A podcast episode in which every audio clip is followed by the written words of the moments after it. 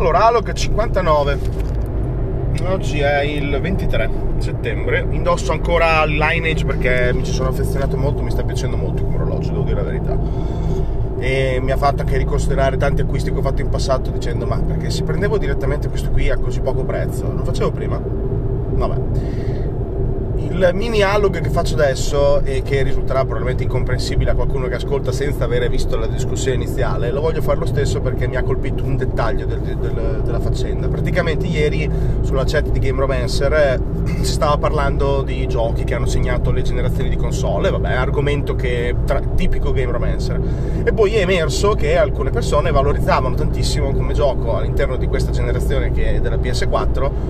Hellblade, che ci ho giocato. Allora, è un gioco in cui tu interpreti una persona che vive questo percorso, diciamo,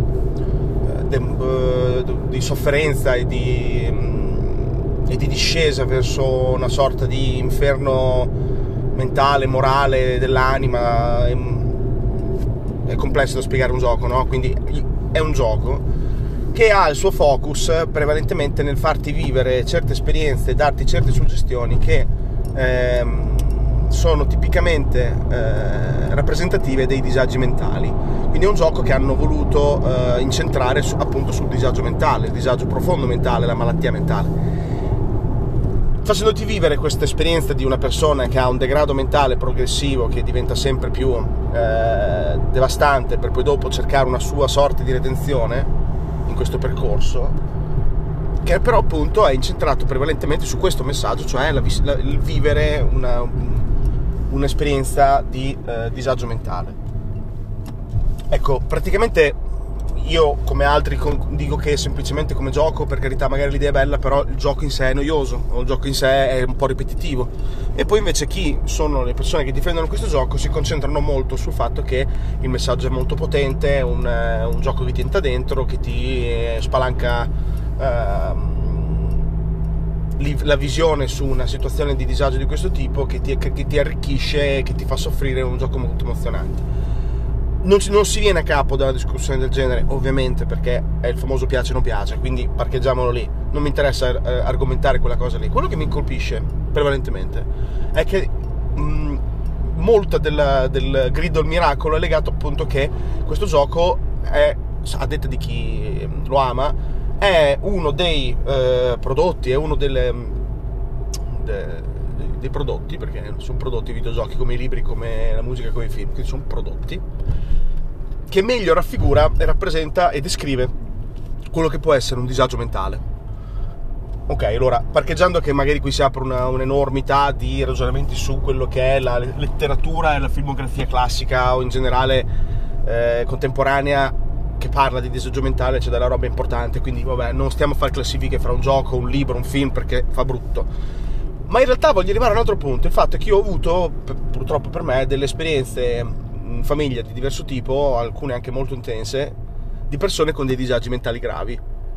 molto gravi, con anche un degrado progressivo. Praticamente io ci ho giocato quel gioco e, a parte non aver granché visto quello che sono magari, eh, come si può dire, una, una novità, perché avendola vissuta non,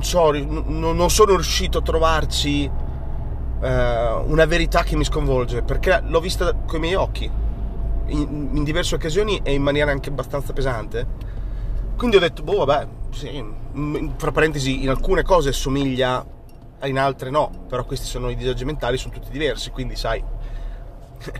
non c'è un vero e proprio modo per raccontare un disagio mentale, sono tutti diversi, quindi al massimo può parlare di solitudine, del sentirsi non compresi, e questo vale per tutti, e quello l'ho anche visto, però questo era abbastanza facile da fare, non era così complesso, ecco. Quindi probabilmente togliendomi eh, la possibilità di stupirmi e di dire cavoli, non avevo mai visto una cosa del genere, o cavoli, ora sto vedendo una cosa che, mi, che magari mi terrorizza e che mi illumina, perché mi trovo di fronte a un ignoto che mi, mi mette ansia e paura. Io l'ho vista, è finita anche male, e quindi quel gioco è solo un gioco noioso, fine.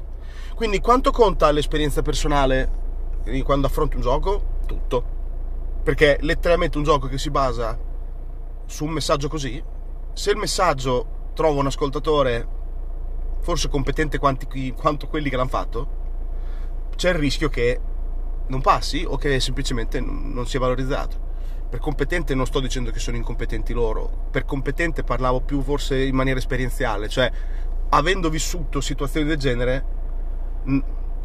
ho un certo tasso di competenza che sicuramente è più basso di chi ha scritto e prodotto quel gioco, ma mi porta più vicino a loro che a, verso quelli che non l'hanno mai provato, perché da zero a uno c'è l'infinito rispetto che da uno a dieci. Quindi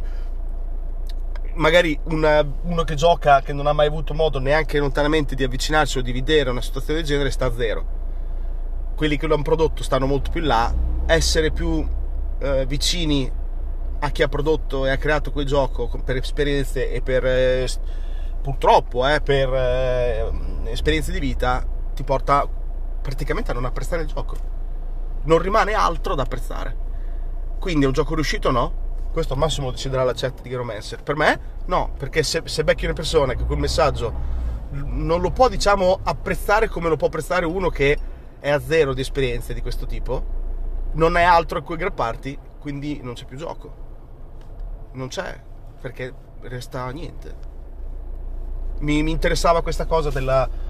eh, quanto conta l'esperienza di una persona che consuma un prodotto di questo tipo di intrattenimento, e quando questo prodotto di intrattenimento si focalizza su un messaggio forte che però appunto rischia che qualcuno lo conosca già. Tutto qua.